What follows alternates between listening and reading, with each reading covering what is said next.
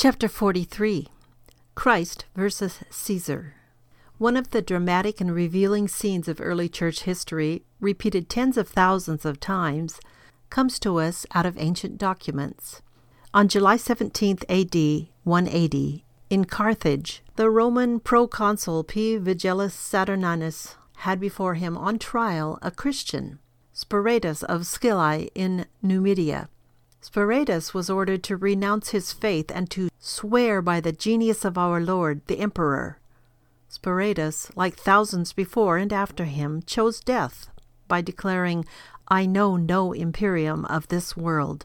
I know my Lord, the King of kings, and Emperor of all nations. What was the issue? Rome insisted that it was ready to grant religious liberty, provided that any church or religion acknowledged the Roman emperor as Lord and the right of Rome to control, regulate, tax, and issue permits for churches. The Christians refused this kind of freedom as no freedom at all. It would make the church the creature of the state. This was the cause of the conflict between Rome and the church.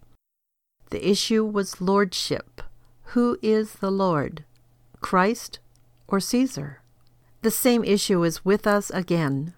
One federal or state agency after another seeks to control the church and the Christian school and make the existence thereof dependent on the state. The outcome of any surrender to the state's claim is totalitarianism. In the Soviet Union, the Constitution guarantees religious liberty more precisely than in the U.S. It also guarantees freedom of speech, the right to assembly and petition, and much more. All these rights, however, are non existent. Are we headed in the same direction? Very clearly, we are unless again many thousands of Christians make us stand like that of Sporatius in the year of our Lord 180. Will you?